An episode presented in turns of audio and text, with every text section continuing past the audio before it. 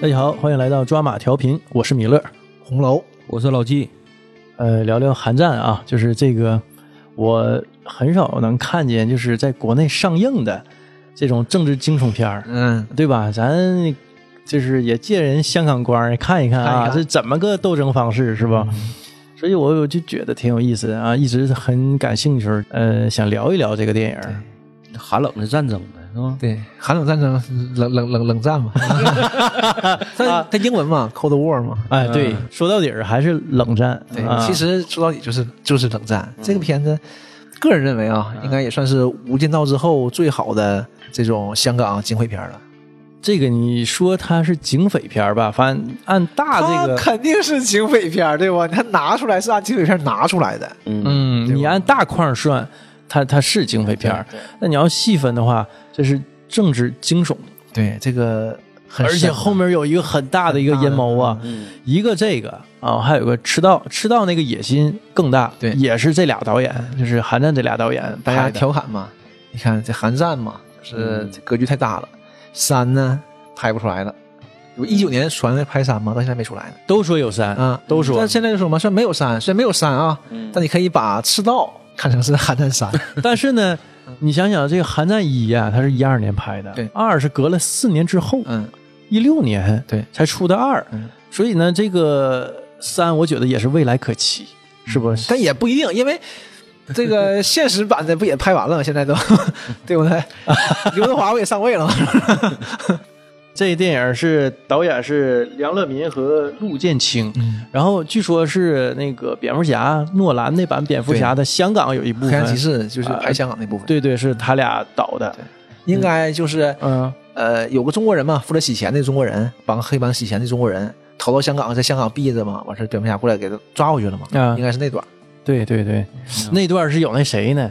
那段是有陈冠希的，啊，陈冠希是那个记者还是什么玩意儿报道那个是那个不？不是，是好像类似于一个职员拿文件什么递文件，反正就有具体细节我忘啊了，对是拿过去的给他，完事儿是没有几秒钟，反正没没有几个镜头，露个就脸几秒钟露个脸啊儿，当时都盛传说，哎呀，冠希哥是可能要借着这个引子就付出了一点点儿，对对对，可能真有这个想法，然后后来后来被压下来了。嗯，但实际挺可惜，就是这个演员呢，说实话他演戏还可以，对呀、而且人气挺高，没啥毛病啊，他也。长得也行，对呀、但现在不行了，现在不行了，现在放飞了吗？是是但现在一想也没必要，我为什么要在乎你们这？我不对是我保存它干什么呢？对我而且更何况我还不是演员了，我不靠这个吃饭了，我对就更没必要了。没毛病。对呀、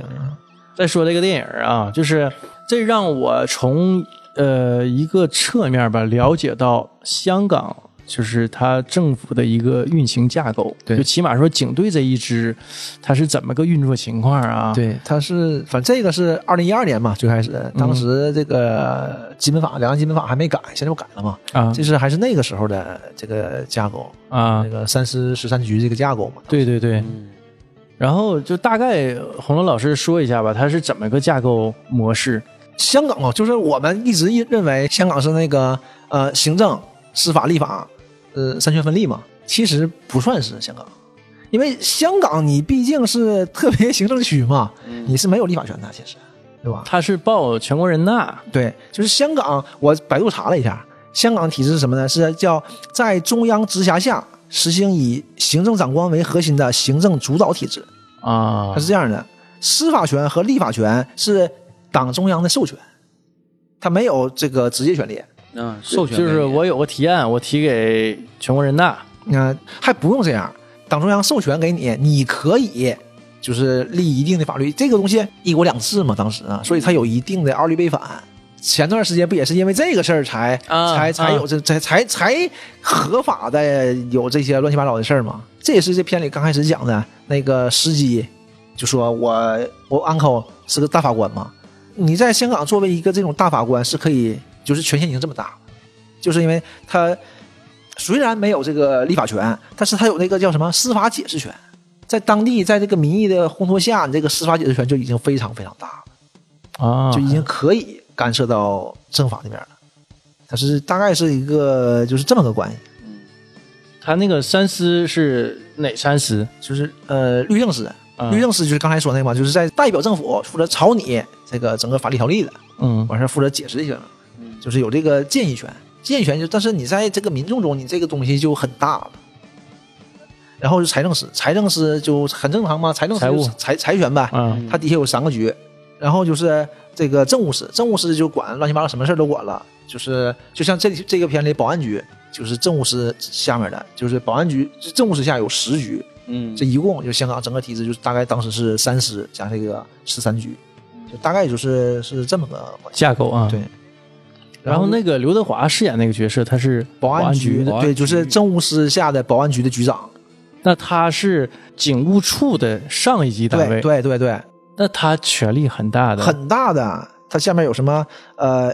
什么医疗辅助队、什么惩教署、什么香港海关、消防都归他管，然后还有就是警务处。警务处应该是人最多的。，对，警务处刚开始叫什么那个香港什么皇家警察局嘛，后来九七之后啊就改叫这个警务处了。啊，警务处是那个保安局的一个下属。一个，对，一个单位，嗯，啊，警务处就是就大概就是像电影里演演那些了，一个处长，两个副处长。加一些东西，然后他就管所有警察嘛，飞虎队啦，就是特别那个特别行动队啦，公共关系科了，冲锋队了，都都都归他管。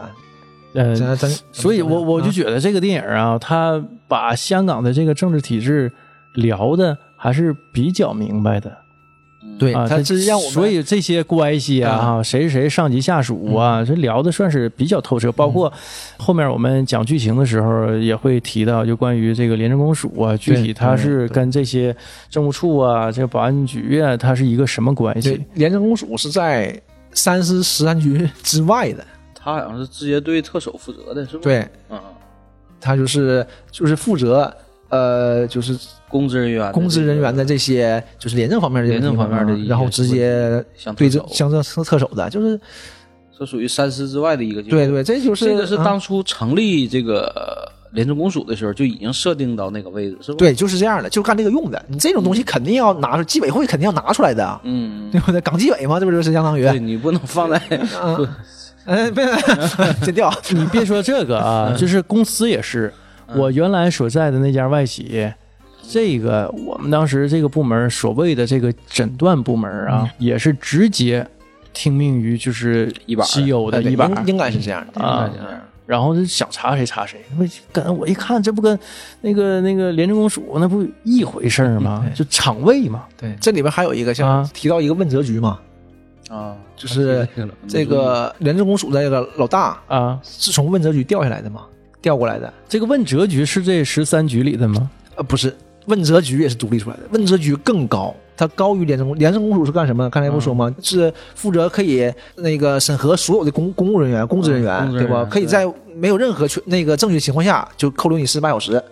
啊，没证据情况下对可以对，告就没有证据扣留你四十八小时，随便、嗯我就怀疑你就可以就可以。啊，这权力很大嗯，啊，然后问责局是管香港所有高层的，啊，是这么一个，不在那个他只十管高层。三局里头。对他管这所有的高层，就跟那个 ICC 的这个职责应该差不多，但是管的不一样。啊，那廉政公署相咱理解就是普通公职人员，对然后问责局呢是管这些就是高层的这些，因为里面不也讲了嘛，就是呃，麦启文还跟那个张国标说呢，就说这个权限太高了，其实我们俩看这个就已经越权了，就是那个级别已经不是廉政公署可以管的了，嗯，就是这个大概是这个意思。啊。对他那里边管那个保安局，那个刘德华饰演的保安局长叫陆先生啊，对，陆明华都成先生。够高嘛，对不对？不像我们这边陆局是吧？ 可能人家不这么叫啊，对吧？对，嗯习惯不一样。对叫局给缩小了，你这也有个叫叫老板的，对对，嗯对吧？管自己上司叫老板对，的，就自己自己的嗯老大才叫老板。走下剧情。首先啊，这个是这片子是挺就是挺深的，咱说一句，以警匪片为外衣，刚开始是个警匪片，马上就会发现它讲的其实还是警队内部的这种权力斗争。然后你再往后看，它就是其实是隐藏了最大的，其实是那个地缘阴谋。但地缘阴谋同时呢，又是这个意识意识形态之间的斗争，到最后，所以，呃，咱赶着讲吧。首先一进来，应该是警务处的这种信息系统，对吧？一看呢就是那种也不知道是黑客是什么，啊还是谁调的这种资料，完事就把两两派就上来就给你介绍出来了，两派嗯的所有人，就是一边呢就是呃负责行，刚才刚才就说嘛，刚才没说完，就是这个两个副处呃长哈，，对警务处一个处长，两个副处长，嗯，两个副处长一个管管理，一个管行政，那就一个管相管当于嗯理，一个管行动，就相当于说，一个是文官集团，对，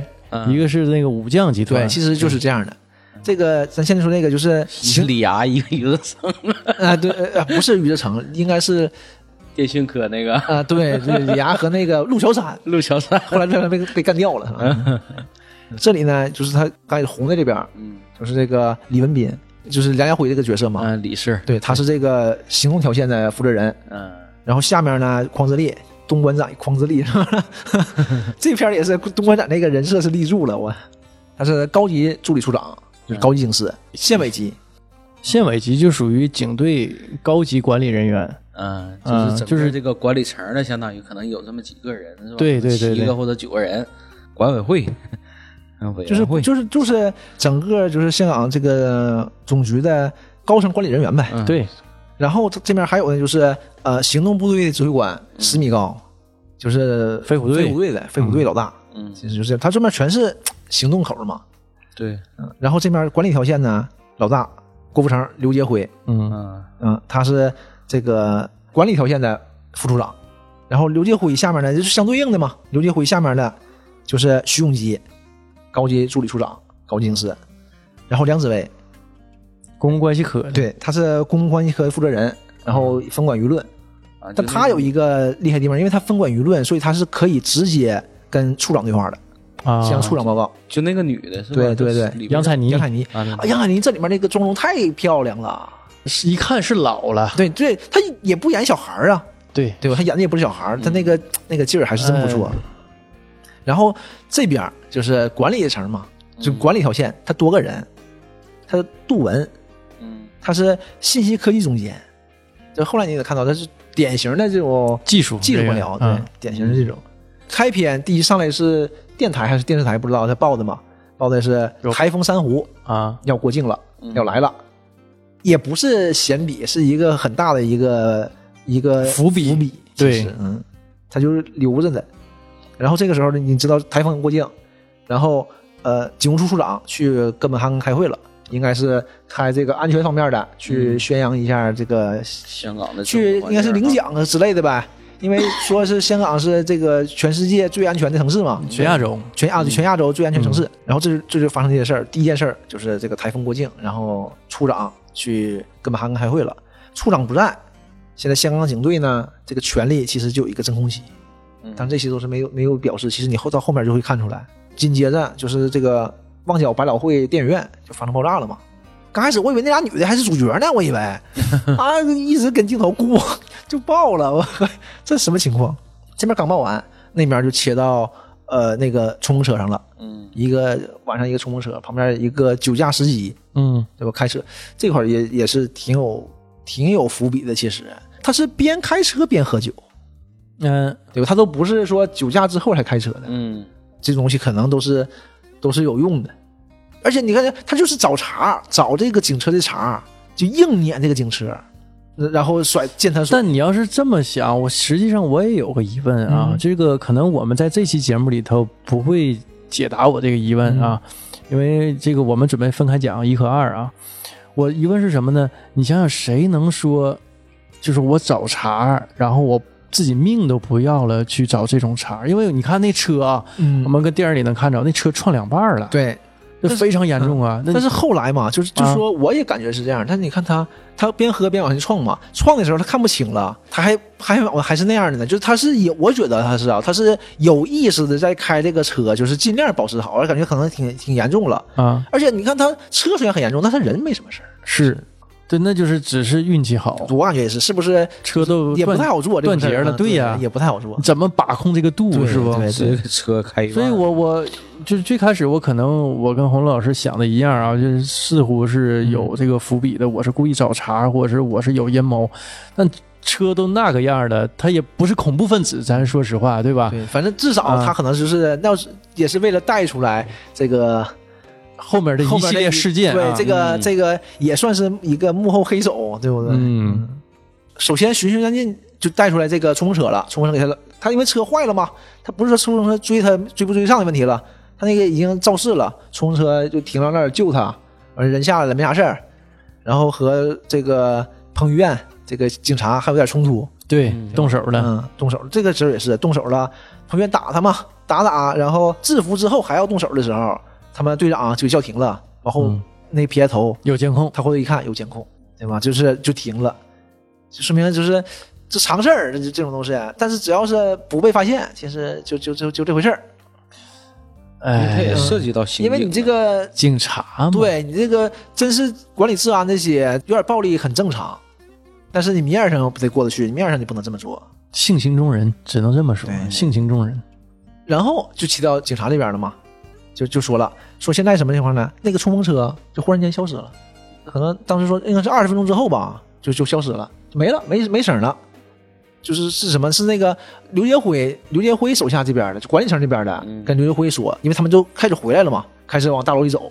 然后出两件大事儿，一对个爆炸案，一个冲锋车消失对，你想想，就是警察丢把枪，都是很大的事儿。那就老大一件事儿嗯而且了他。说冲锋车消失嘛，嗯我警员家冲锋车消失了，这件现在是不可想象的，他怎么可能消失呢？对呀，怎么就凭空就没了？嗯，啊警队配备了第三代最先进的第三代通信系统，嗯新型通信系统是不可能出现这种问题的。正这边说着，然后还报告什么呢？说现在就是行动小线，我们说行动小线负责人就李文斌嘛，李文斌是比他高半级的，处长不在，他是署理处长。就是代理处对长，对，啊就是有事儿了就是他负责，马上就把这个紧急状态就升级了，一级戒戒备，一一戒备，嗯他就是升级为署理处长负责人了。听完这些，刘杰辉就是很淡定，听完这些就说一句：“这里有问题。”他不是说这个案件的问题，他是整个还是里面整个背景这些这些事儿，这些你就会发现了。再往后就是十分钟之前，匡自力、东关展嘛，啊，东莞仔，嗯，林家栋去找这个杜文的时候，就是忽然间，就是这边给一个镜头，一个屋睡觉呢，他们警察就闯民宅闯进来了，然后给这个女的摁墙上，然后把那个杜文叫醒，多狠！嗯，就是硬冠啊，太暴力了啊他冰咖啡啊应该是喝个对冰沙啦、冰咖啡那种东西，这边喝悠悠闲闲的进来，嗯，戴手套也，不起来，对，这有特点，他把手套戴上了，就嗯不留指纹。对吧？就是我没这种暴力的，你告不了我，你跟你没没有指纹，就是都是警队的公职人员，然后都是高嗯层，啊，而且都是抬头不见低头见的，天天见面的，所以这个两派之间斗争其实是很明显的，对，就硬灌，然后这边掐了表，摁在这边看手表，点儿差不多了，咵一松手，这一看常事儿，常干，稳嗯就稳的。刚开始以为那个人是个犯罪分子，对，，没合计是他嗯们同事，是个这个，然后负责他 IT 他就他就信息的老悠悠大还悠悠的说一句嘛，接电话呀，就可能打电话没接，就这点事儿嗯，对吧得往死里整，啊，完你哦上家里你给就薅回来你就了闯人家里来了，我下狠手，嗯，然后这刘继辉一进屋，这个时候就定性了嘛，刘继辉一进屋，马上他那伙儿人就站起来一个穿警服的。啊，一个大哥跟他跟他说，说这场大风暴啊，冲您来的，不是那么简单的这么个事儿。嗯，完这时候你能看出明面上就你能看出来了，就是穿西服的，穿西服的肯定是管理层的，嗯，然后穿警服的就是行动层的，嗯就是穿警服的肯定归李文斌管，穿西服的归刘杰辉管。嗯但是你等他坐下的时候，你发现又不一样了。他坐下的时候就是两边都有，各上都有，但是肯定是坐在刘继辉这边的是刘继辉这一伙的，坐在李文斌这边儿李文斌一伙。嗯但我看那个后续也就好多情节，就是穿他们所谓穿军装的、穿制服的啊，嗯基本上都是跟刘金辉走的对，就是他出来的些是这样的，因为就是不行动的嘛，行动的很多都是便衣啊。啊你看他那后来上来都是便衣嘛，但坐的时候，因为刘继辉先进来，对吧？先进现在他们坐下，刚坐下，李元斌就进来了嘛。李元斌和那匡志立就进来了。对，刘继辉进来前，你就会发现杜文搁最后坐着呢，嗯，你就就是啊，这不是一般人儿，这这不是个小说了密啊，这种高层开会他是搁这坐着的。 也是啊，让人整与的会这样人员嗯啊整的贼逼狼得过来嗯贼贼狼狈。然后这边李文斌一进来，李文斌那一排的全站起来了，然后刘杰辉这一排穿警服的也都站起来了，就是还是归他管的。嗯然后他就一摆手啊，不用不用经理了，开会吧。表面上看啊，就是这个，因为做事嘛是这样的，首先中间是处长，然后左边是李文斌，右边刘杰辉。这个中国嘛，你左边的肯定是比右边的高的。其实到这块儿，你看的就是这这个关系。这个郑向荣处长，郑向荣老大，嗯然后李文斌老二，嗯对吧？刘继辉老三，这是看起来的。但往后看，其实我们就知道他理智不是这样的。这个咱多说点儿，李文斌后因为后面会讲到，就李文斌五十一岁，他是这种底层摸爬滚打上来的，干了三十年了，嗯，对吧？跟底层关系都特别好，有能力，什么都行。还有威望，对，就是下一任处长就应该是他。刘继辉四十四岁，刚来时间不长，但是他走的是上层路线，就就是走精英阶级的，对，他就都跟上层关系特别好。而且是最年轻的这个副警务处长，嗯，然后他就是保安局局长陆明华的嫡嫡系，后面就能有交代了。对，所以就是你看着好像是三个人儿，其实是四个人儿，是老大陆明华和这个老四刘杰辉是一伙儿的，然后那面就是曾向荣，就老二曾向荣和老三李文斌是一伙儿的。这很标准的这个一四和二三这种就是权谋权衡嘛，所以李文斌刚开始，你就大家就你会觉得李文斌是肯定要记那个记处长的，但是现在就不是了，因为后面也会讲嘛，就是陆明华在多次就是放出口风，希望刘杰辉当处长，属于上级派来空降来的，上面有人，嗯，所以李文斌就应该是想趁这次机会打击他，夺嫡。面儿上啊，看哈是这么个事儿，嗯，就是你从站在刘杰辉这个视角来说，嗯那就是说他利用这个事儿是个突发事件，对嗯，但是李文斌利用这个突发事件去做一些事儿，，对然后踩着刘杰辉上位，对就这么个事儿，对，因为你这个冲锋车丢了，对吧？刚换的第三代这个新系统，嗯，你主导的这个项目出现问题了，你最先进的结果呢消失了，那你这个项目执行过程中有问题啊。而且后边提到了，就是为了这个做这个项目，其实是缩减了很大的开支，对是吧？啊、本来可能把之前的这个预算能削减了很多，嗯，然后上这个项目，然后当时你说做的很好，那好，现在你说了完了，出问题了，你不相当于拿这事儿？发难嘛，就是，对呀、借机发难嘛。因为现在负责人是李文斌呐、嗯所以说这个这个事儿做得好，我再把你那边压下去。嗯因为曾向荣还有两年半退休了，对，马上退休了，所以说他可能就就能接过来了，这个业绩做出来对就没问题，因为没有口实了，就权力就只能是我的。对，而且你会发现李文斌非常厉害的，在这方面，嗯，在这个权谋方面真是特别厉害，办的特别好。这就算是第一回合呗，上来就开始讲嘛，那个匡特利讲讲完施米高讲这个事儿大概什么情况，还没讲完呢，嗯大概现在就知道冲锋车消失了。那个接到一个报警电话，报警电话那人就问一辆冲锋车，五个警员，全套设备值多少钱？很明显的就是敲诈嘛，告诉你个事儿，你警察被绑绑票了，我这事儿多严重啊！但是不管你是这样的，是怎么造成这个事儿的，才是更严重的。话没说完呢，李文斌就接过来了，就直接别废话了，就问刘杰辉：“刘 Sir，你怎么看呢？这事儿推嘛，这种高手啊都是这样的。刘”那刘杰辉说：“啊，那个先从那个呃警察这些办公的案子啊什么这那的，把这些人员全叫过来，看看查一查。”李文斌直接这事儿在你说之前我都已经办完了，现在都完事儿了。啊那没没有新的了，对吧？你甩锅肯定是不好使的，马上就问那个杜文，因为杜文是信息技术总监嘛，就问杜文，这个你怎么看这个事儿，对不对？因为这个你负责呀，整个信息系统。现在车消失了，对吧？你人可以被抓走，车怎么能没有呢？然后这个杜文不知道咋说呀，看自己，看老大了，对呀，看自己老老大大爷啊，嗯完事儿又接回接过去了，说既然那个啊电脑部主管都不在，就我来说吧，那没给机会，你说什么？我问科技方面事儿你懂吗？就贼凶，嗯哼哼，阿杜，啊，这时候没办法了，完他就说，他就说就完全不一样，就一点儿也不会打官腔那种，有一是一，一是一，二是二了，那就完了。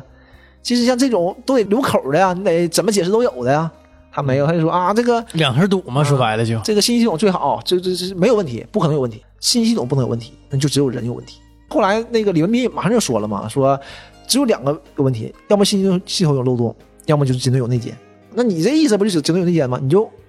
扣死了这个事儿，那你们负责吧。李文斌马上就发难了嘛，就一下就爆了，走过去说你怎么的，这个删减我们这边预算，什么五亿四千多万，前后六年就整个事儿说多好使多好使，啊嗯结果呢，我就这就这样。所以你这里能看到什么呢？这里就你就能看到这场仗不是从现在开始打的，对，你至少是六年以前，至少六年以前，对不对？就刘杰辉做这个的时候就已经开始了。，你做这个项目，你虚你虚减他们那边的经费，那李文斌的这个这个就是话语权肯定就小很多，对，对吧？当时就已经开始这政治打压了，其实就并不是李文斌先出手这的。个行动队的一些经费用在了这个上这个第三代警务系统上。，对，这样呢，第一点呢，我可以削弱你；嗯，第二点呢，上面肯定高兴。嗯你账目好看呢，对呀、上面也高兴。呃，还有第三点就是，后面会讲到这个东西不光是就是这么简单的信息系统，它是有这个秘密武器嘛，对吧？完，李文李文斌这时候定义了，现在要么系统有漏洞，要么行动有内奸，对吧？我开始宣立那个宣布这个行动开始，代号寒战，我全权负责。第一回合结束了，这个刘继辉完败啊，嗯，对，完败就是你一点夹没有，你让人打的毫无还手之力。很突然，对，这有一个有个什么有个什么有一个反击点呢？在旷世帝后来念这个几个人名嘛，就都谁被抓了，啊念到最后一个嘛，七八六三三嗯，李家俊，念一下他也是旷世帝，其实也是就瞅了一眼嗯那个李文斌，对嗯他也很尴尬，他也觉得可能是老大可能有点儿有点儿这种着急了对说对，一自说己就儿子对是不儿子是有点说儿这的公器私用了，有点这个劲儿。这个时候给导演特别给了一个刘一辉镜头，刘一辉都是没办法呀，你打的没办法嘛。忽然一听这个，哎，嗯，马上起来了，往后一靠，机会来了，就开始想，他就肯定是就想怎么是利用利用这个父子关系把他逼下来。而且他现在怀疑什么呢？一开始以为借这个事儿发难，对就是政治打压，对嗯但现在看来呢，可能就是对你比他想的要简单点儿，对对，嗯，你知道吧？就可能啊，就是那就是着急了，那是啊对，你儿子在车上呢也一起失踪了，对，至少我可接着机以，会我可以用这个说你啊，你利用公权力救儿子，哎你这典型的公器私用，这个肯定是很大问题的。嗯，避避嫌呗，就第一回合结束，就是行动条线李文平上大胜，这个会后就是行动条线都走了，就剩下管理条线人搁屋里了嘛。这个时候杜文跟他们说了，说这个第三代通信系统这个秘密嘛，就是啊非非常完善，非常这这些都不重要，这最核心的秘密是在这里，它指它那个无线电爆发机嘛，嗯，说每一个都是一个 GPS，就是你关机了，中央电脑都可以给你打开。这个代表意味着什么呢？这个徐敏基就说嘛，那你这个不就是个窃听器吗？秘密武器，嗯就是就是这个事儿嘛。那你看刘杰辉，刘杰辉是知道的，你看他就是很淡定的，他是知道这个事儿他。的知道这个事儿，所以这个东西，它不仅它做这个信息系统，不仅可以削减李文斌那边的开支，不仅可以让上头看好看，它还能抓整个行动条线这帮警察的黑料。因为这些警察你都看到了，他们这些暴力执法是个家常便饭常事儿。有一个转机在哪儿呢？就是下面这个行动，杜文给一个方法，就说嘛，说现在这个无线电你是屏蔽不了的，你屏蔽它只能从信号屏蔽，我们就直接找，就是哪一个区域有单条信号被屏蔽了，那区域肯定有问题。完，他们找到那个船厂了嘛，就是李文斌所谓所谓的接到线报是吧？对接到情报啊，然后去船厂。去船厂这个时候呢，在这个路上，徐徐永基就说嘛，就开车，他们仨人在车上，徐永基就说：“这个是不是有内奸呢？”大概就这个意思，就是那就明很明显的就是暗示这个刘杰辉，就是是不是李文斌这边做的局啊？他们爷俩故意的呀，就想找这么个机会上来，对吧？ 这就是有啊整事，儿，嗯完儿那个刘辉说不能不能，就不至于。杜文也说，杜文在后面吗？那是不是真是我这边的出事儿了？就是啊真是系统有问题啊。 那个刘辉也不也不是说，就摇摇头说出事儿的啊是这个行动代号。哎，我没太看明白，这这我也没嗯看明白这里到这儿其实是没有讲具体是什么原因的，嗯因为这个行动代号第二部里会讲嘛，就是这个行动代号，韩战这个行动代号在之前一九九五年用过，这个后面也讲了，就是是因为当时这个香港黑社会特别猖獗嘛，嗯香港警察做了一次大规模的这个卧底卧底行动，啊这个行动叫韩战，就把这个香港黑社会绝大部分根除了。啊，啊，然后根除这之后，你这些人，这些卧底警察怎么安置他怎么安们？置啊？然后就以就是各种名义，就是跟政府申请、啊各种名义，完事给他们派出去了。啊，就是安置到别的国家呀对，或者是说安插到别的部门啊，对改头换姓啊李文斌那个李文斌手下这波人就是去南非了，啊，然后就是李文斌负责从整个这个警署这个资金里面拨一部分钱给他们，嗯可能每个月或者每年一给。嗯所以他这五亿四千万削减之后，可能对那边有很大影响。啊啊，，他把一些费用啥的都对对是那这个上一步就是嗯呃《无间道》啊， 对，而而对， 呃而且你讲到这儿，其实这都是表面现象。啊九五年主要韩战的问题都在后面，都是地缘问题。嗯，那个到那个我们到后面再说，啊，第二部时候再说。反正就到这儿就定性。刘建辉就说认为这个不是内奸，也不是李文斌，而也应该不是系统问题。然后到到这个指挥部之后呢，那没办法了，人家都已经准备就已经要进去了，嗯这个刘杰辉也没有好办法。真要是这事儿完事儿了，那就完事儿了。皆大欢喜。对啊，就是研究成功了，那李文斌就上去了，刘继辉就出局了。那这对于李文斌来说，不对呀皆大欢喜吗？所以啊那个刘继辉没办法，就就那个律师来聊两句啊，人家就往外走，直接往外走，因为行动了嘛，开始，啊嗯完他就跟着走，啊完了说，呃，要不让兄弟们先等等呢？你看看这个这个图纸，行动图纸都已经三年前的了，就你也不知道里面具体什么样嘛。嗯对，说也没有无语书盖章，不是官方的图纸呗？对那个大概意思就是这样的。你对说环境也不了解啊，反正我们给他控制住了，要不要先先演习一下，就拖延呗，就是现在没办法就拖延一下嘛。这时候还拖延呢，人都没管你的事儿，一回头，刘事儿到这儿可以了，前面就危险了。嗯，就你管理层的，你就别扯这个没有用的，嗯蚊子啊对人吧就别上了，我也没穿防上弹衣了那会儿都啊啊，对，完事儿把矿真力留下，就是陪着他，那意思就是看着你呗呗，就别、别乱动就完事儿了。没办法，等着吧，就等着了，看命了。船上没有匪徒，也没有警察，是一帮南亚人带着，就是这个是他们应该人贩子，嗯就对是拐卖妇女的，应该是这样的。是，嗯，完被被抓了，打了一通也没啥用啊，抓了两南亚人，然后发现这个那个就是发信号的地方是假人儿，每个假人身上别一个爆发器，就说明人家是知道的，你是通过这个来找到我的。正是纳闷儿的秘时密 候，武器也不秘密，是不是啊？都都知道了，在这个时候，嗯，啊后面有个小电视啪亮了，嗯完里面播的是香港当代香港当时的当时的香港特首正呃发表演说呢，说香港是一个全亚洲最安全城市，啊又提到这事儿了，嗯所以你表面上看这个奖呢，就是围绕着这个反恐，就是这个香港是全亚洲最安全城市嘛。嗯其实这里面就已经点到了，整个主旨是特首，嗯最后也是一直是其实是围绕特首的，这是一个大的一个政治阴谋，并不是警队的小权 谋。其实，当然第一集肯定就是警队的问题了。然后这个时候就是没抓着，嗯事儿完事儿了。给刘杰辉这边一个镜头，他们组人哎耳麦一摘，又放松一点儿，还有机会。苟延残喘。哎，有机会。哎，但实际上这部里头，我不太喜欢就是郭富城这个刘继辉这个角色啊，一里还好，二里就不行了。二里这个人是有问题的。是吗？你带着炸弹去地铁站，你怎么想的？啊你作为那个香港警务处处长，你带着炸弹进香港人流最密集的地铁站，这个事儿你不就是一里头，出头我都就不太喜欢他，就是我感觉这人就是有点太阴谋论了，哎然后对就是你你什么事儿都觉得是别人在针对我，然后对，他而且你能感觉到他确实是这么想的。他权谋玩的特别溜，对嗯对，但是呢，你反观李文斌啊，这个人就是潇洒的多，这是一嗯个枭雄一样枭的雄，呃李一文样的斌人物，纯枭雄。嗯很多事儿他都是站在一种很大局、很正义的一对面儿，真是这样属于而且我阳谋那伙儿我是就是我也用手腕嗯儿，对吧？但是我是我拳术方面的，我是羊毛，对，像书记说的，我、啊人家李文斌用的是羊毛，嗯对，就是刘杰辉用的都是小伎俩，就是这种背地里头搞两下子这种东嗯但西。是就是层面不一样嘛。就是嗯李文斌就是这种，就是我就是什么像项羽嘛，哎，嗯对对吧？对对我用各种方法跟你干，但是我是跟你干，对就是我用我的方法，但你就是不一样，反正也是两个人资源也不对等，那那倒这个理是解不一样。那个毕竟是上面来的，对人家可能对搞那一套整个都不一样。你觉得，你看你不跟我拼刀呢，我为啥跟你拼刀啊？我也不会玩刀啊，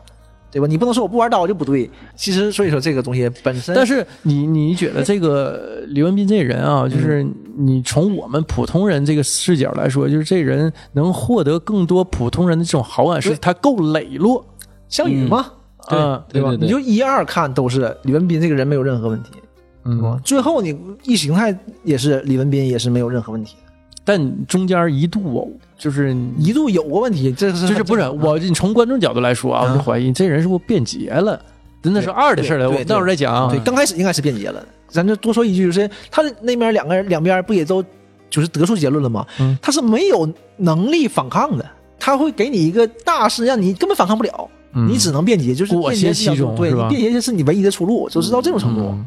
这是后话了。咱先往下讲，第一回合结束了，对吧？这是第二回合，第二回合就变了，这回刘公离手了。首先，刘杰辉去找那个匡自立，你进没让进门儿，手下搁那门口守着呢，不让进。那刘杰辉一下明白了，常事儿啊，那肯定刑讯那个南亚人呢，啊，嗯嗯我、里面水刑，哎，夸夸的，这真狠啊！这以后不能犯错误啊！搁哪都是这样。对呀、我说不能犯错误嘛。犯法就不是人了。我这个时候呢，就是底下一辆应该是帕萨特吧，两个交警开道，不能吧？那是么一个大很普通的，反正是很普通的大众车。我还想这个事儿呢，没注意真嗯低调啊。嗯来了也没给正脸儿，上楼了，上楼了，叫住刘家辉，刘家辉一瞅，哎呀，贼吃惊，啊你是个背影儿。呀，又一位天王直到进入会议室，啊，嗯两位天王握手了两个天王握手了，嗯保安局局长刘 德华，啊，然后就还问呢，那两位哪去了？刘天王来啊了，陆先生，对，陆明华就嗯到场了。这段真是，就这种大人物之间对话都没有但是白给的。他是挺开门见山的，没对藏着掖着，对就就我就是站你这面儿的，对，我说，而且就是全力给你支持。说说的都是都很隐晦的嗯话，都是那种上来反反正上来就是这啥没说呢，第一句话就是一级戒备，胆真大，就哎定呀性了嘛，就说那个李文斌嘛，李文斌是跨过保安局，直接以一个副处长的一个身份就定义了香港一级戒备，这个事儿其实是有问题的。哎，这就说到这儿，对他这个什么人能启动这个一级戒备？是警务处一级长戒吗备它是可以的，就是你嗯警务处处长启动，因为嗯警务处长不在，他是警务处的署理处长，嗯就代理他是负责，有事儿他负责，嗯就这样的。但是这种案件，呃，我查过一下啊，嗯就是也看看您说的，这种案件这么大的这个爆炸案加警员失踪这种案件嗯是非常大重大的恐怖危机案件，这种事儿职业负责人是香港特首，保安局局长是负责亲自指挥的，是这啊么样的级别其实。所以说，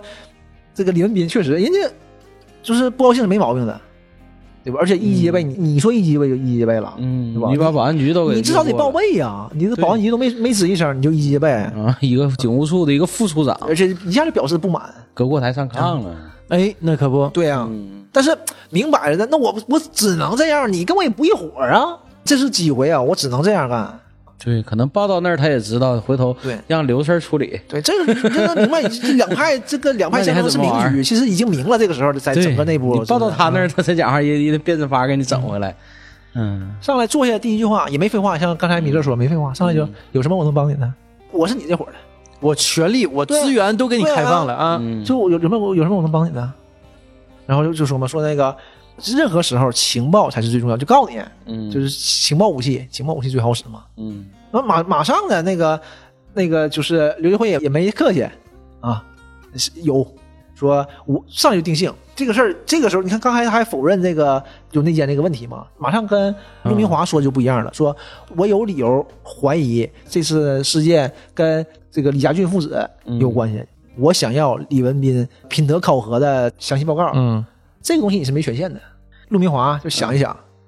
一个小时我给你，给你一份副本。嗯，这个东西是不可能的，这是这纯纯私下的，这这个你没有权限看这种东西。这说明这个陆明华已经把保安局局长权限放给你了，两个都不是傻子，那你就不好打这个仗了，对吧？人家权限比你高，降维打击，你怎么跟人拼呢？对对，人群很对吧？这个东西就完全不一样背了。后人站着保安局局对局长，然后陆明华刚才说一句嘛，这是最经典，这是围绕着整全篇的，嗯，非常时期，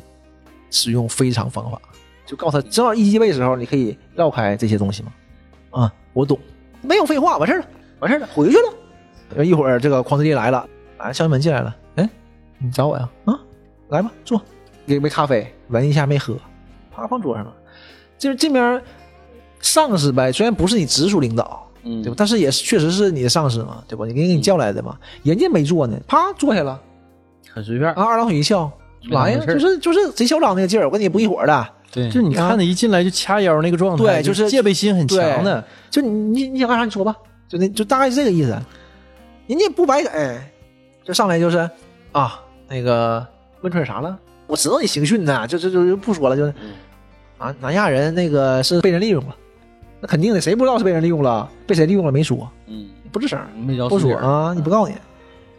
刘建辉不着急，你直接说了啊，那个刚才陆先生来过了，你要是早点回来，你能看到他，就那意思就是，这我伙的，对吧？我老大，我踢人了。啊，你刑讯逼供这个事儿，嗯你说我跟他们说没说？这个时候你就明显的感觉到匡正义就就就有点慌了，啊就慌了。我说那你就你就说吧，有啥你有有啥有啥话你直说吧。啊，呃，你不觉得这个丽婶儿就这个李文斌，他为了救我儿子这个表现是不是有点过分了？黄德利还有，就是就那就那就那样的吧，很不屑。谁你说这干啥？你这是为了这个吗？你叫我来呀，对吧？完呃他就黄德利就直说了，说那个啊、陆先生很器重你啊，就明显就是你肯定是那个老陆的人啊陆华的人嘛。嗯，完了说那个，那你我觉得你们两个之间是不是有协议？你很直接，也也长久，我能知道吗？就我能加入吗？就是这种嘛。嗯我说驴就会点头，但不是现在，你得帮完我呀，对吧？你有投名状 啊，对，对，啊你得拿投名状啊。方志力合计合计，那你这番话我不适合这个转达给我老板，你自己跟他说吧。完了这没接这就这就叫策反了。啊，没接走了。但走之前，就出门之前回头嘛，乐呵回头跟说，我爱喝拿铁，就那意思，我还来，嗯就是我还是留个口我还是会来的，对对，看你给我什么玩意儿，对对你啥也不放，我不能就是上来就这么跟你啊。而且这个这个里面啊，就是。嗯这个林家栋演的确实好，就这一这一小段儿演的特别好，他这个一切哎都他细他节他都特别他这到时候位的。演演演技确实很嗯，不错啊对。，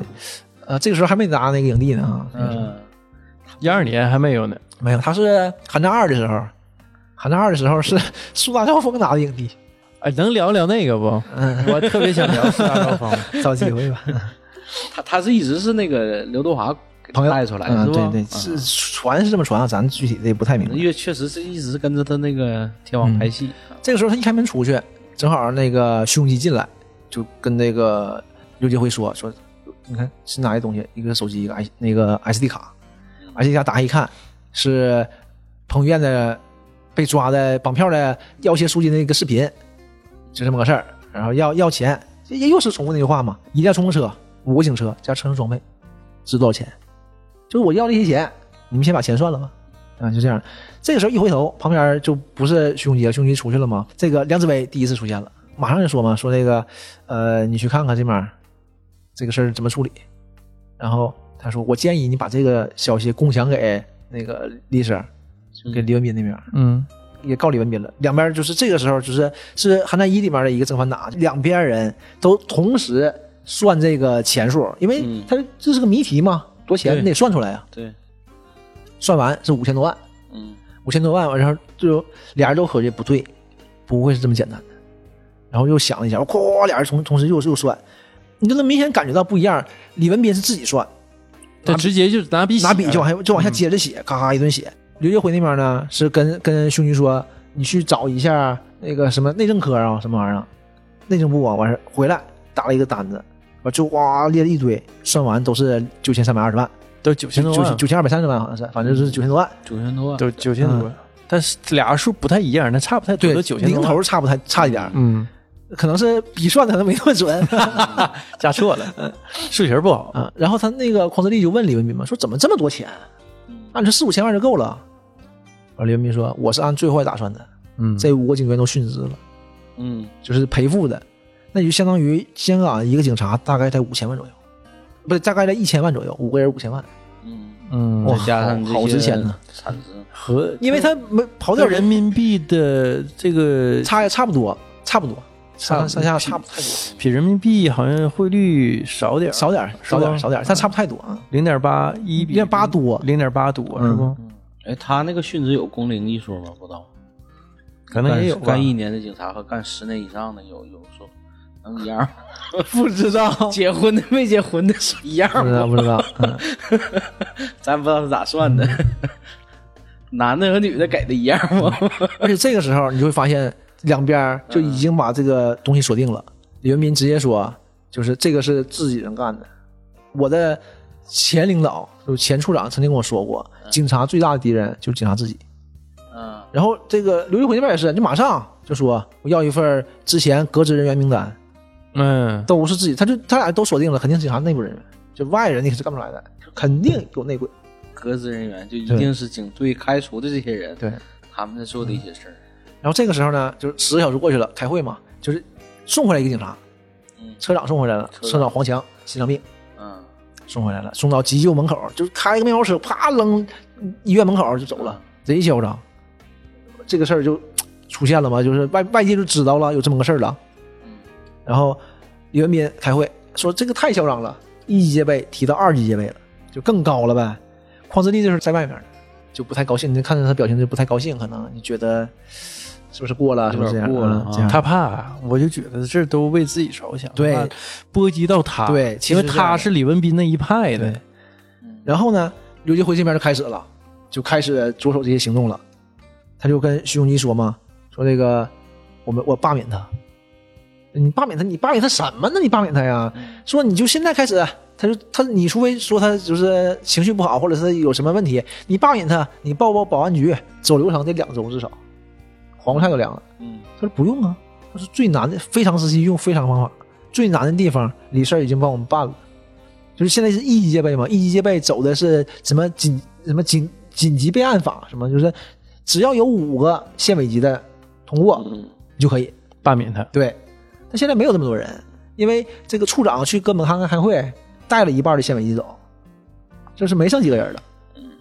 然后这个时候呢，他们那边人少一票嘛，少一票，完他那边说你们不够啊，完他就说了嘛，就是有控制力，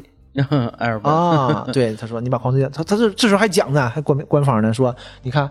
呃，说匡自力呢，什么下个月吧，还是半还是半年以后啊，就是他这个法学博士，法学博士就毕业了，啊嗯，他是我们这里就是对法律就是最遵从法律的人，他嗯，肯定具有法治精神的，对他这肯定多讽刺啊！对这不太冠冕堂皇其了，实根本不是，你想想他之前都干什么？刑讯逼供，他叫杜文都怎么叫醒的？对，对吧？而而且他是那个水刑那种，这一看就常事儿，这他这种人是不可能把法治精神放在第一位的。嗯而且你看他那么高级的职位，还亲自去一线审讯呢。对，就是嗯所以说，就这个人是很，不择手段，，对他不是那样的人，他真是这就是就只是为了这个掩人耳目。，对政治权利，其实就是这样的，就是利益交嗯拿这个易。说辞嘛，这对是法这个学历最高的法学博士啊，这这里头最遵遵守法律的人，我就觉嗯得这刘杰辉啊，就是就是我看不上的点啊，就不喜欢他的这个点就在这儿，就是太能搞这种小动作了，嗯，就是全是小阴谋。对政治层面上，政治层面但的，我觉们得可能也不太喜欢他这很多种。的他很多的做法都是冲人性去，也不是，就直接奔是那个就政治嘛，就是嗯，政治没有好坏啊，就只谈利益，不谈别的。这就是管理层嗯嘛，他是人事所管理部门的嘛。你相比于他对手啊，刘文斌就可是当面锣对面鼓对，，因为啊我有人呢，我是走人路线的，对吧？我是跟底层混的，啊对吧？就是他嗯有摆很大的摆明了群众干基。础但是你这就不行了，所以我说从最开始你肯定就不行，人家降维打击，人家上面有人，对吧？是这时候万事俱备，准备开战了，他还说呢，还嚣张呢，还说呢，说说走吧，那我们去吧，不用，三分钟以后行动，就说给那个菲尼克斯，就给那个呃梁子威一点时间，梁子威去发难去了吗？去定性去了，找李文斌挑事儿去了吗？这事儿出了，警察这个警察心脏病发，在这个医院门口躺着，出事儿了，新闻已经知道了，嗯对吧？他说这个事儿我得报出去，对嗯吧而且你戒备这个事儿也对啊得，报出完去。李文斌说不行，这事情不能报，这是压住。他说你这个一级位我得报出去，说香港向市民有权利知道现在他的安全指数。嗯，李文斌说那是香港市民的知情权重要，还是警员的生命重要啊？完最后还说了义正言辞的，嗯什么新闻归新闻，安全归安全。完李文斌直接生气，说不行，这必须得这样。说我跟过两个两个人处长了，都没有你这样的，你这是人治不是法治。完事马上这边上来了时机已到，啊，刘杰辉带着人上来吓到了，刘一辉带人上来了。时间呢？上来了，那边马上明白，刘明马上明白，一摁电话，把两个身体上的全给我叫上来刑警啊！记住是所有嗯，带枪枪，啊！哎呦我去，多凶啊！这内幕啊，嗯，这段就是应该算是就是一里面最精彩的一段了，就是开就是这这段两个人直接就爆发全都嗯了了，飙戏呢属于是，上来，你来有事儿吗？说说那个啊，那个李四儿，我想跟你谈谈。那你谈吧。完说你，我觉得你这个是你儿子被抓了，但我觉得你现在做的有点过分了。啊，说哎，你这个跟那个说跟他跟菲尼克斯那个梁子维嘛，说那个你俩说的口气真是一样的哈。听说你俩以前还是恋人，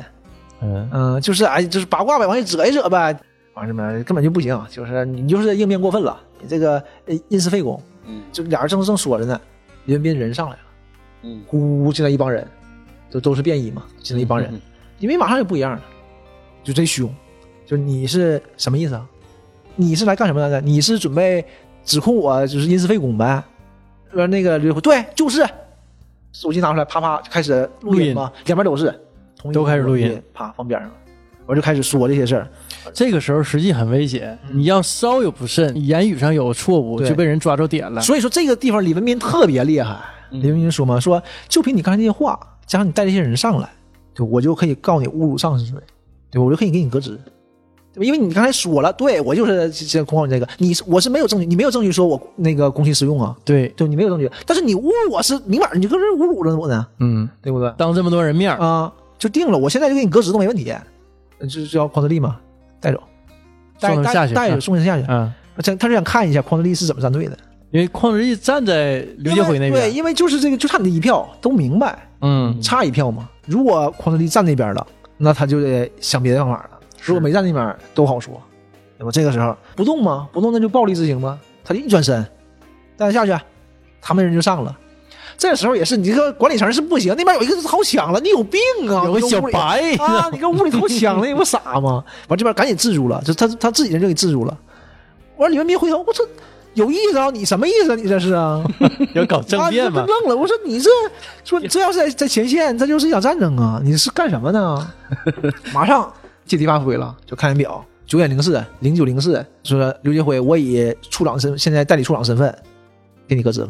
你这办的确实是你这事儿有问题啊！你这什么玩意儿啊？嗯一点毛病没有，革职你一点毛病没有。嗯，就是被人拿住这个话把儿了，对，就是这要是真革职了，啊，你上诉，那你这个周期就长喽，对吧？嗯你这就是申诉，你说我没有啊，这不是，那根本就来不及了，这事儿就定了。嗯，就早就尘埃落定了。就这个时候也根本不可能走的，而且也其实也不用走。你看着好像刘杰辉处于下风，我俩人开始各说各的嘛，就开始互相喷，这边贼精彩，呱呱，这两个影帝是不一样啊。啊都不知道听谁的，他俩互相说那段儿。哎，我我发现实际上嗯梁家辉就是典型那种这个千面影帝，对就是他演谁是谁。啊，对，你看他演《黑金》里头那个黑老大，对，黑社会其实就啊他就是他那个黑社会是特别狠。，对，你看看黑社会里头演那个大堤，谁同意谁反对，多狠呐那个那那个太真狠了是又有霸气又狠。嗯大堤是那种莽莽夫，嗯，就是哇，我就干他，我削他，我怎么怎么地啊？我这那不行，就立两个老大，嗯那个我们共同持有龙龙头棍。挺天真，你看嗯他，他像挺厉害，大堤是很天真那个，都是黑社会老大对，但是两种完全不一样的感觉，对对对不一样的人，那完性这格里面差异很大这的。边警察也是，就啊整个都是这种，他拳头方面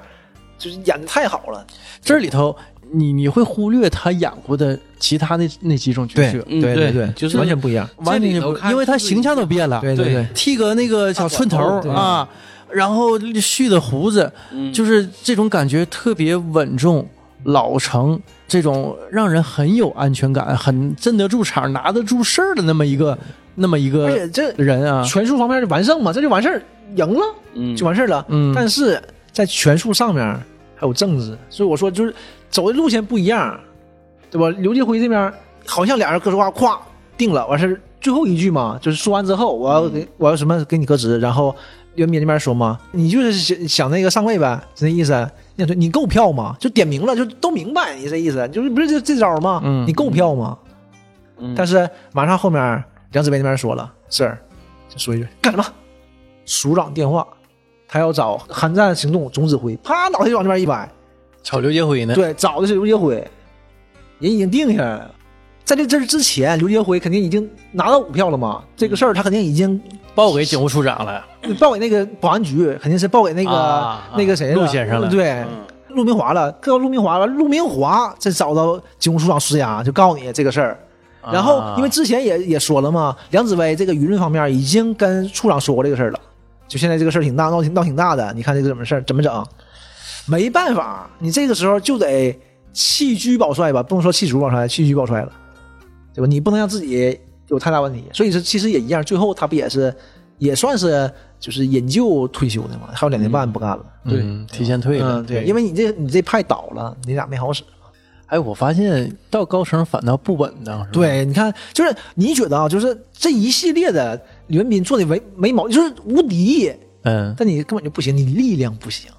直接直接压倒了。后台嗯不够嗯高，没他嗯没有没有上层的他这个愣背了景不他够愣硬了，嗯，这是处长的意思啊，这无奈。那那那你没办法，你说啥呀？没办法啊。最后等看他们几个人演，拿手机前看着这几个人走了。但其实啊，这是你看着刘杰辉完胜，当上这个代理处长了，这后面坑有的是啊。这这个事儿就是一环套一环的。这个第一件事上来，刘杰辉就把就是内部开会，这个二级警备撤了，撤了，撤了。持久战，打持久战。嗯但是我们把二十警备撤了，人员行动还是继续下去，嗯，还是警备行动，然后不要让匪徒有疑心，大概就是这么个意思。哎，他们这个警队发布这个二级戒备或嗯者是一级戒备条是需要向社会公开的吗。对，就至少是香港是这样的。啊，那就是说让市民得知道对现在很有很大的事儿。对，所以说取消了就没事了，嗯，就不用说了。然后，但是这块儿有个什么问题呢？马上那边匡自力就跟他说嘛，黄强死了，这这事儿就大了。啊，警警察死了。对，黄强死了这事儿大了。然后第一反应，刘金花一下愣了，第一反应就找那个梁子维过滤讯问，嗯说把这事先压住。那不是刚才他了，不是那个什么安全是安全，新闻是新闻的时候了。哎是啊，你 这这个还没讲二呢，狗不狗？狗，我要不就讨厌这个人的嗯这个角色啊，就是这还没讲二呢，二里头他是典型的公器私 对，用，他是纯的，纯是攻击，对吧对嗯而且这一里头就已经表现了，就是前一秒钟还觉得啊，我们得向公众透露这个因警为我队的拿消息，这个恶心你啊，我拿这啊个打击你，等到真正这事儿，这这事儿发生在他他身负上责了，马上啊，马上就就开始了。这个先把舆论压下去，先把舆论压下去，什么玩意儿？该咋做 咋做，看谁负责人，自己负责任。典型的双标，真是哎呀， 不耻的人，嗯哎呀，没见过如此厚颜无耻之 人。这然后就是就开始警匪的作战了，因为现在稳定了嘛，内部稳定了，嗯，匪徒打电话，对外了，对，就是内容就变了，电影内容也变了，就是匪徒打电话了，就要赎金，那个知道多少没啊？九千二百万啊！那个下午三点，下午三点把钱给我，告诉你地方，取钱吗？这时又出现下一个事儿了，去取钱，让徐永军去取钱去，去金库取钱，取钱给镜头了，金库主管贝威廉就跟下来了，坐电梯下来找到他，说：“哎，那个钱要用不完呐，你给我送回来。”说要有啥事儿，你这不这玩意儿我那个背锅嘛，这大笔钱。他哎，电影里实际上没给这句话，我看那个版本，啊，没没说，但是找到他了。他是我看那个版本是什么呢啊？就是叫徐永基，嗯哎我跟你说点事儿，，对，然后就没了。然后后面是徐永基跟他说的时候有那个补那个镜头，但是那个镜头你就不知道真假了。呃对，就是嗯徐永基说话嘛，就是徐永基呃对，表那示是呃对对对对口口述转述了就是。徐永基回来，回来之后就是数钱嘛，钱里面放那个跟踪器什么的，嗯就是边数边往里放嘛。然后下午三点电话来了，人家说啊你算错了，我要三千三百三十三万。嗯，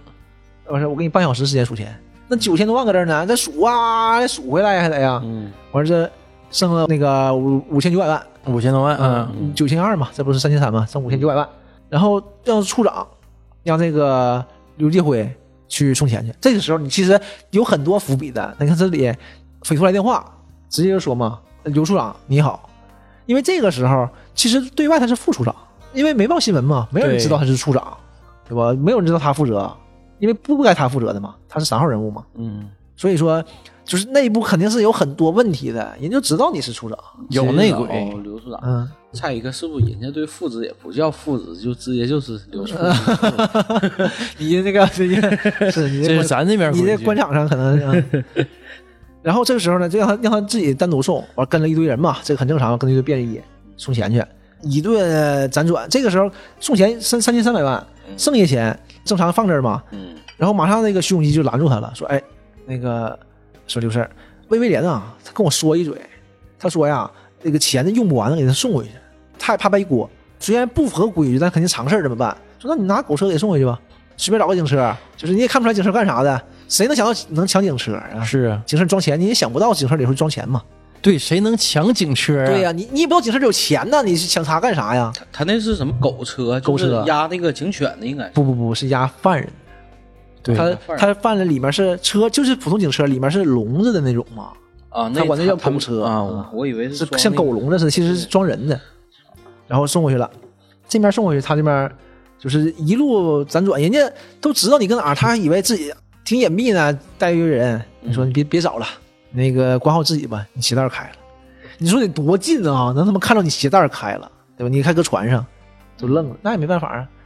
最后打车啊在高速上各种绕，对，在高速上叫停了，就所有人全都没跟上，最后就一波跟上了，就是兄弟他们这波跟上了，还在高速桥下，然后说要把钱扔下去，他看底下有一帮人，这是搬家公司似的，大大概或者是卸货的，可是卸，他以为是他们人呗，把钱撇下去，撇下去之后，这帮人就一看看钱就懵了，啊，捡呐捡呐，就开始捡钱，他就觉得不对了，就一看就不是就设了个局儿，啊、他就明白他很有问题，他马上就那个无线电就跟兄弟说上来帮我，嗯兄弟一下也明白了，赶紧开车就上来了，就逆行一顿，因为他逆行的嘛，上来冲上来了，那边就来人杀他，对吧？嗯也就来来是个重武器啊车，来个车就就是杀他，就是命保住了，没啥大问题，人家匪跑了，但是这个时候呢，徐永基就但阵我亡我了挺纳闷儿，这个郭富城儿他这个小手枪啊，居然能抵得过人那四把大对，枪、还大是长挺枪而，且还挺厉害，这关键时刻，反正徐永基来了嘛，嗯徐永基也拿把手枪对，我啊，打不那拖不起嘛，这事儿可能人家就走了。嗯，人怕大部队跟上，对，人，家走了。然后这个时候你一看，胸肌已经死了，就是已经重伤了，中弹了啊，还调侃一句：“哎呀妈，太长时间没动了，不行呃了，嗯呃，这个手手生了，调侃一皮句里。肉伤，但其实不行了，已经不行了嘛，就已经挂了。那当时这个匪徒就是奔那个奔那个刘四儿去的， 对，就是奔你啊来，就想就想奔你人来的，就想弄死你，干死啊！啊！嗯然后这边赶紧叫匡德利那边行动指挥所，他搁那儿呢嘛，就说呢，赶紧叫救护车。他们说呢，刘胜，我们给你骗了，狗彻里的钱被抢了，就整个其实人家不要你三千万，要你六千万、五千九百万，嗯，嗯，整个这边是都是奔你假的命啊去的，人家明摆了，知道你那个拿那个车整的，完这边就这就是一个非常大的问题，嗯整个营救行动就失败了，钱还没了，人还死了，这事儿就闹又大死了一个警察，对嗯，因为找线索找到那个地儿嘛，地儿找着了，警察放回来了，匪徒没拿着，钱没了，但是被困的那个四个警察呗，因为那个车长死了嘛，被困那四个警察算是救回来了，就是呃李家俊他们都回来了，啊，这时候到医院，李文斌来了，啪带一个小牌儿进来了，就开始安抚这些警员，那还是挺这个嗯看到刘继辉了，看到刘继辉，刘继辉很悲痛嘛，那个时候确实是，啊这是最好的嫡系，就亲哥们儿肯定也是，啊而且为了救你死嗯的，就是很很伤心，这个事儿也很失败嘛，他就把这个办公室钥匙拿出来了，就我放权了，我认了，败了，给你了。我李密没要，咱说不好听的啊，你他妈这时候你锅给我呀，我受了吗？对不对？嗯而且李文斌也不是也也很安慰他的，就说一下，这个时候也是实际上你能看出来，这个我一直都说嘛，李文斌这个角色是很光明磊落的对一个角色，而且这个时候唇亡齿寒的时候，就是没有必要，对一是对外呀、是啊，对吧？完事儿咱得抢归咱抢的，但是他是什么呢？他能放下这种小我啊，对对人家格局更大，看得更远。但是我看的是香港警队的荣辱，对，不是个人得失，反正他都不计较，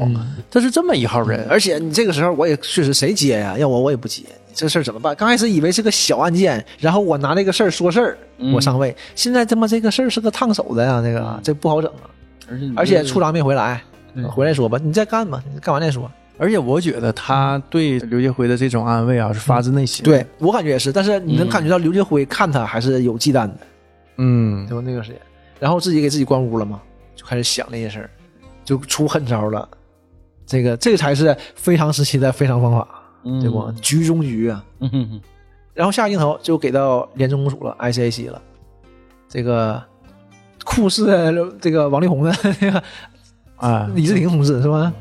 说什么卖什么是吧？不是这个这张国标，啊，首席什么什么主什么办公室主任嗯标着，啊，张国标，监察一，他去找那个麦启文去了嘛，啊，找到麦启文说这个呃我们得到一份秘密报告，正开会呢，就刚进来就跟首长说这个，这个挺有意思的，这个麦启文嗯，这个麦启文这个演员叫徐佳杰，这个片子上映之后拿了七八个香港金像奖嘛，他是五十五岁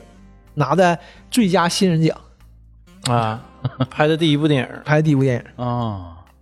之前啊，他是干啥的？中国和平统一促进会香港地区董事局副主席，全民在野党主席，前香港廉政公署执行处副处长。那那人演自己哎啊，，他演他自己。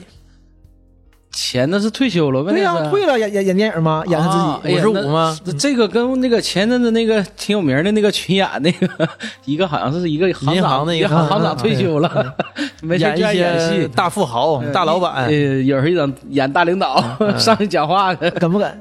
啊，完、得这个最佳新人奖。嗯，啊这，下新奖也行。对呀、行，那你第一部片子吗？对不对？闭环的，你这这人，这 是演演的，我演我自己嘛。嗯，我说演那么好，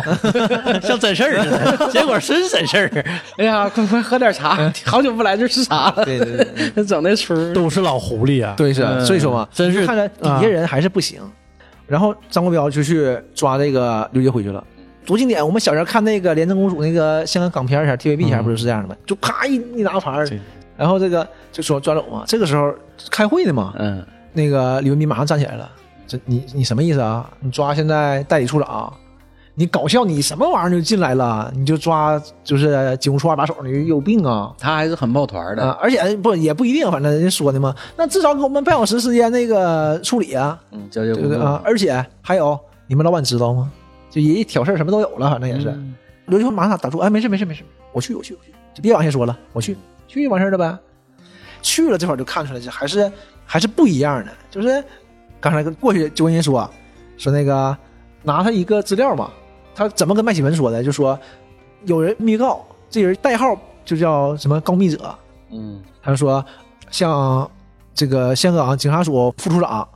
这刘杰辉，嗯这个贪这个五千九百万，啊，所以钱是他他他贪了，了，对，因为这个事儿，然后还这有份什么资料呢？有份他管那个陆明华要的那个李文斌的那个档案档档啊案这个你是没权限的，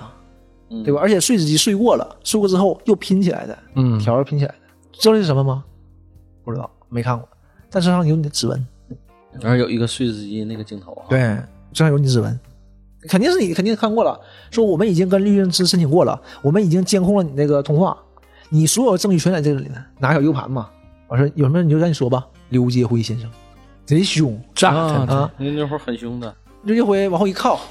俩手一背，看他一眼，比一个大拇指，嗯哎，行啊。张先生说，哎，你这个办公室有电脑吗？说要有电脑，你不有我那个犯罪证据吗？在我面前打开它，你要没有，我让你现在去买。贼凶，你跟谁俩呢？对吧？就别炸我嗯啊，你这根本就什么也不好使，嗯，败了， 都是假的，就感觉完事儿了。但确实没有什么东西嘛，嗯就这样。你而且你整不过人家，人家多厉害呀，人家干啥呢？他这一套有点不太像一个对对这个，就天天还是年轻嘛，对还是年年轻，然后从廉政公署出来呢，他就去找那魏威廉了，就跟魏威廉说啊说这个取证嘛，就说徐永基说你当时跟他说你要把这个钱就是没用完拿回去，你有这话吗？嗯没有，没啊说过呀。因为这是什么事儿呢？那个张国标就拿这个事儿发难刘杰辉嘛，就是这个钱剩下的钱是要放在这个政务处的，就放在你警队的，嗯说你怎么就拿回去了呢？对吧？你这是不是故意的？因为这个事儿是正常的，就是这个事儿是不合法违规的，但是常事儿常这么做，肯定是肯定是这样的，就是剩下的钱就就运回去了。嗯，为啥急着把钱运走，而且对恰恰这笔钱还丢了，对，因为你往后会看到，就是财政司那边或者问责这个事儿的，就老说你们警察老用公款，老用公款，所以他们剩钱就马上还给金库，嗯，所以金库人家让你拿也没毛病，就大概就是这么个关系。但是现在魏威廉不承认，徐永基死了，死无对证啊。那你说也有怀疑的，没办法，你也不知道谁对谁错。合计那这样吧，那个明天明天我会有那个就是手下过来给你做笔录，你看行吗？那行，啊那我配合你，没问题。话没说完呢，刚一各上各车，炸了那边啊，人死了，人死了，嗯，肯定有问题。要你能能杀他吗？对对吧？但是你灭口了但是灭口了，你也说不来什么玩意儿，对吧？这个东西这就出问题了。然后不仅这样，匡自力那边又把那个调查，因为办那个丧事嘛，把徐嗯永基那边丧事办完，完事儿一调查发现，徐永基最近三个月欠了巨额的赌债，房子都押出去了，嗯所以说他肯定也是有嫌疑的。这就说嘛，就是你也不确定魏威廉是不是内奸，也不确定这个徐永基是不是内奸，但其实都不重要。你这么大的事儿啊，一两个内奸肯定是不可能办完的，肯定老老了人了。都没有办法的时候，这个时候张国标又得到新的线索了嘛？他一去车到他车旁边嘛，有一个档案袋儿，哎呦，你这害怕？我看也是这种人，也干得很晚啊，挺累的。他看整个停车场没有车了，就他一辆车，然后还蹲下看看车底下有没有炸弹呢，嗯也怕，也不容易。拿出来看是个光盘，也不知道光盘里什么内容。然后他就找到这谁了嘛？找到那个麦启文了。麦启文看完就说嘛，说这个东西已经就是权限非常高了，在就是是香港警警队最高机密。我们两个其实看了，都是越权的，别说管了，就不该介入的。很哎明显，这个东西别人拿不出来，要么就是处长郑向荣，要么就是局长陆明华。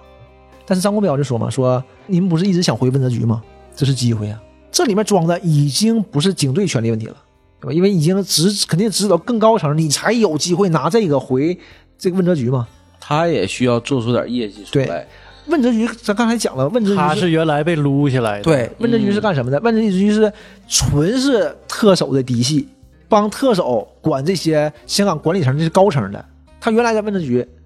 是在上一场就是嗯，洗权牌力是更迭吧中，嗯他败了，掉下来的。所以这次呢，就是是你一次跳船机会，你要不要重新站队，站过来？嗯当然了，后来他也站过来了，站过来用现实来看呢，也真成了，对 不对？因为保安局 上位了嘛，嗯然后同意他们行动，我但我只给你三天时间，他就开始组织一个小组，我开始介入调查这个事儿了。因为原来就是这个刘杰辉已经失势了，对吧？在警务内部，两派相争，然后你还被犯罪团伙儿紧紧的盯盯着，你没有力量，他就找到了另外一股力量，对吧？找这 ICIC 介入，嗯那时候还没说是他找的 ICIC，对，其是实吧其实是不知道的，嗯，但是始终不知道谁一直在给这个廉政公署在输送对一些信息。他这时候他就跟说嘛，这这次啊，整不好就是我们港府的水门事件。其实水门事件就是就是刚开始你感觉好像信息战，他这里讲的不也信息战吗？嗯其实是总统选举的问题，也就是这边也是特首选举的问题，就是已经不是小事儿，不是这种警察局的小事儿了。第二天，这个另一位副处长李文斌就被叫去了，又是这一套，又是炸人家。啊，你看你家多厉害，对吧？一门三杰，对吧？你爸李树堂特别特别牛，你副处长，你儿子智商一一九二，对吧？研究生毕业，都是特别狠的，真行。他那意思就是你有理由也有实力去做这个夺嫡，因为他讲了，就是说的很明白，本来应该是你当主，你当那个处长的，对吧？但现在这个刘氏上来了，对吧？上头上头更看好刘氏，对吧？你是不是在搞事情？对，嗯所以你刚开始整个这个 ICAC 介入啊，是以什么角度介入的？是说这个刘继辉贪污，是针对刘继辉的。但是查越查越多，越查越多，发现不是这么简单的事儿。整个韩战行动可能都是这个李文斌父子为了上位故意整刘继辉。哎呀，那这个事儿就变了，那我那我得换换方向了，就变成这样的，就是另外一股力量嘛。这个时候一顿炸啊！你你什么？我不是你，那你这个编的挺有意思啊，我不是编的。说你那个啊、老同事就在隔壁呢，要不要见见他呀？完他就走到那个镜子旁边嘛，单面镜嘛，说就是你不用唬我那意思大概。我敢肯定，对面就只有你的领导，你你们老板谁也没有。嗯哼，啊，说我教你，这会儿还说的老狠了，这会儿人家说说大概意思就是什么，不管任何岗位、任何公司、任何职位、任何岗位，你首先要明白你的游戏规则，你得玩明白这个才能活下去。就这个在职场上其实是一样的，这东西是一样适用的。 一顿教育，这时候不不行了，外新闻出来了，救场了。哎呀呀呀呀呀！李生，你咋搁这儿呢？哎呀呀，这我们搬家以后你头一次来呀。呃开始就是装糊涂呗，俩人两边。那我不是，是你你手下给我给我给我请来的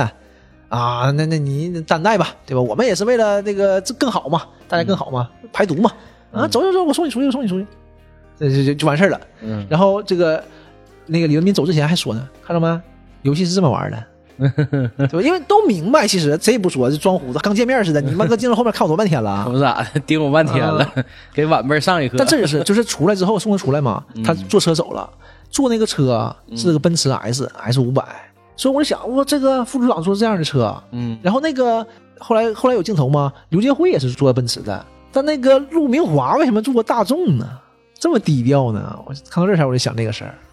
你确定我没是注大意众那是大个众我没应该注意是那个车帕萨特或者是个迈腾之类的。啊那那时候帕萨特就是公那务车了吗？个香港那个警务处处长啊，嗯也叫一哥。为啥叫一哥呢？因为他坐的那个座驾呀，那个车牌号后面我们能看着是一，车牌号是一，嗯，对对对所以叫一哥是这么个一哥嗯啊，就警队一哥嘛，也确实是一语双关。嗯到这儿其实就算差不多了。嗯那个就是李文斌出来嘛，完刘继辉他说刘继辉找他啊，去吧，就去，应该是一个我不知道什么大楼，应该是一个景点儿嗯那种，就是非常非常高的嘛。到那儿，刘继辉等他呢，俩人就聊上了，就是挑明了，ICAC 是我找的，嗯，嗯，是我我找是的，因为没有力量了嘛，我只需要一个外力介入。啊李文斌说你真厉害，就是这看出来了嘛，都说你这一招真挺高啊。嗯我说其实向思而生， 对，我说最后呢，你就会发现整个这整个恐怖行动没有匪徒，嗯，全是警察，警察对警察，全是内部矛盾，不是什么内鬼不内鬼的问题了，就只有警察，就是以前警察和现在警察的区别而已。然后他给他一份资料嘛，一看，说我就是又细的调查一下，让那个化验化验化验部门去调查一下这剩下这些警员身上的泥土样本，说那四位警员身上只有一种样本，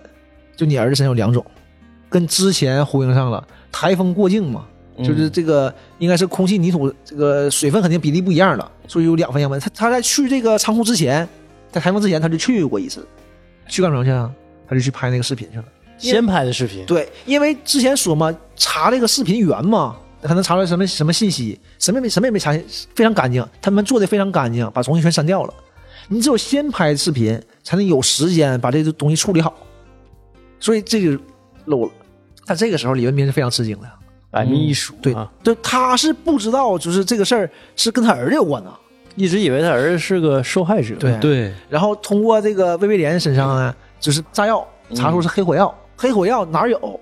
对吧？因为你这么大量，肯定是就是得申请的嘛，得有。就是香港啊，你放礼花用，其实就是放礼花用。放礼花有多少栋大楼是允许放礼花的？这些里面又有几个现在正备着黑火药，然后有三个是嫌疑的，然后他们就是分别冲这三个地方就去了，而已经开始行动了。开始行动，这边还是匡特利负责。开始行动，行动，因为那个凶吉死了嘛，嗯完了吕慧在这边呢，匡特利就被电话打个电话，哎，我是陈斌，一九九五年之前在 OG，就是老相识应该是，我现在要转污点证人，对吧？你先上天台，来找我，我就上去了。这个时候上去，不同的地方在不同打嘛。这个天台上，这个火药是威力非常大嘛，就是礼花呢进去崩，那不非常大。所以这段打斗还是挺精彩的，这是爆炸，各个地方各个的。到他们这儿，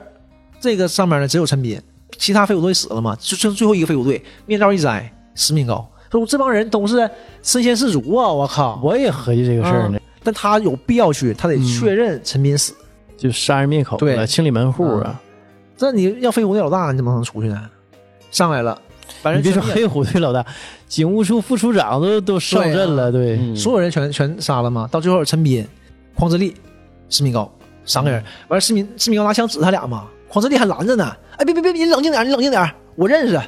这事儿，我全摆平，你我你听我的，你冷静点，你冷静点。完回头看陈斌，你你把枪放下，我肯定保证你安全，你放心吧。就是还以为自己中间合作，罩得住呢啊中。间合作，人俩认识。嗯，陈斌说：“你为什么出卖我嗯，？”匡自立就懵了，我我多少年没见到你了，我说你啥呀？因为之前陈斌说一嘴嘛，说：“哎呀，匡生你现在混的不错呀。”嗯，因为位置确实挺高的嘛，嗯这个助理处长嘛。是完他又问一句嘛，你为什么出卖我，Michael？说的是石敏高，匡正一下明白了，刚回头，梆梆两枪，干嘴上嗯、了，全颠颠倒了。完，匡正利是打到下颚附近啊，嗯挺，傻。我说你你你，那意思你是你是内奸，就是不是有的是内奸。这个石敏高就把匡正利杀了，又补两枪杀了。但这个时候陈斌没死，陈斌挨一枪没死，他把那个炸药引爆了，完整个天台全崩了，石敏高也死了。所以又灭口了，又没有下文了，就这个事儿就断了。这个时候呢，最后李文斌回家，炸他儿子，报告给你看，看完他儿认了，哎呀，百密一疏，但是贼淡定，就是从那个贼天真那样回来，爹地回来那样，完变得就是挺阴邪了，嗯，嗯，说嗯。说我们是那个帮你的，就为了让你上位。说你就该上位，你上位我们才行。说他上位不行，什么这那的，我们兄弟有的是。我说我们想好了，这件事儿出事儿也没事儿，我们再牺牲几个师兄，呃，然后让你把这个这事儿破获，人也抓着，枪械什么拿回去。我说你还有机会，是这那的，完事就就不行。那那啥玩意儿，底下人家人老了，都都挺着呢。那你让李李文斌怎么的？怎怎怎么怎么做？不可能，真的假的他也不可能。那时候已经对他进行围堵了，对，完事儿抓着就完事儿了。这时候李家俊呢也被逮着了，这李家俊很嚣张的，我不会自首，我也不会坐牢，说所以你应该放了我。就是后来确实没坐牢啊，嗯这不刚坐牢嘛，就就放出来了嘛。刚坐牢这边儿那边打电话，对吧？你女儿是小太阳幼儿园，什么你媳妇儿叫陈雪儿，你有什么事儿啊？我想让你放个人，我给个镜头，那一看就是要放李家俊嘛。对，一就这么结束了吗？其实，就整个到这儿，你就会看出来，这个事儿虽然结束了啊，前一段这个就是告一段落，但是你幕后黑手根本没抓着，你发现还有狠人儿，就是幕后黑手都没有现身，别说抓，没露头儿，最终的结果就是刘氏儿上位了，对然后李氏儿提前退休了。李四和那个就是曾处长嗯，嗯，曾向荣和这个李文斌都提前退休了，嗯这边我认了，败了认了。所以整个幕后，他这整个这个布局就是相当于什么？你最开始曾向荣离岗去开会，嗯，对吧？有一个这个权力真空期，然后呢制造案件，制造案件之后呢，李文斌肯定是上位的。李文斌上位之后呢，我用你这个父子关系给你拉下来，把这个位置硬推给刘杰辉。